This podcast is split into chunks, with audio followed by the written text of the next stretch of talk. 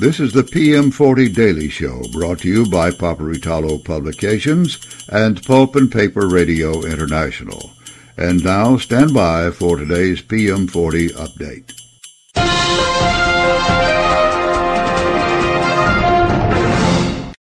Ladies and gentlemen, this is Steve Roush, Vice President and Publisher and Editor at Paperitalo Publications, and this is the PM40 update for the 3rd of May, 2023.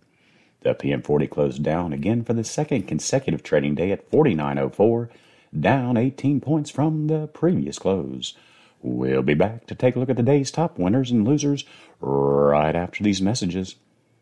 Looking for an industrial general contractor who specializes in equipment installation and maintenance?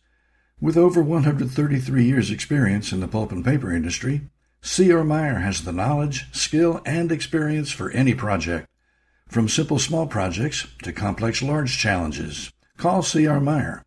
We have skilled craftspeople, project managers, architects, and engineers available to capture and construct your vision. Complete your next project to the highest standards safely.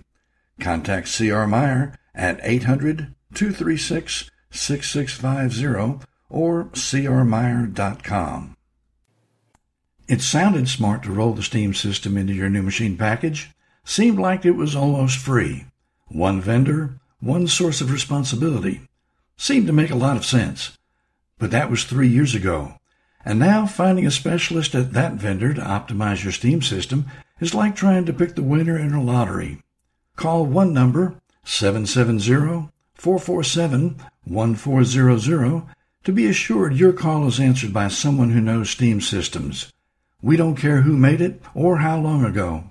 We can fix it, optimize it. We can take care of your needs. Don't worry about your steam system. Call Fulton Systems at 770-447-1400. And we're back. The day's top gainer was Universal Forest Products, or UFP Industries, which closed at $82.26, up 5.3%. Louisiana Pacific also gained, closing up 3.8% at $61.97. Uh, Other winners were West Fraser, Rayonier Advanced Materials, and Klabin. The biggest decliner for the day was Clearwater Paper, closing at $30.79, down 15.2%. Amcor Limited also lost, closing down 8.3% at $10 and a penny. Other decliners were Quad Graphics and Pactiv Evergreen.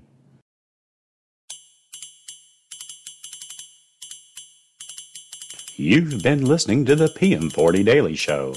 This PM40 update has been provided only as a courtesy to our listeners. Nothing said here is to be construed as financial advice.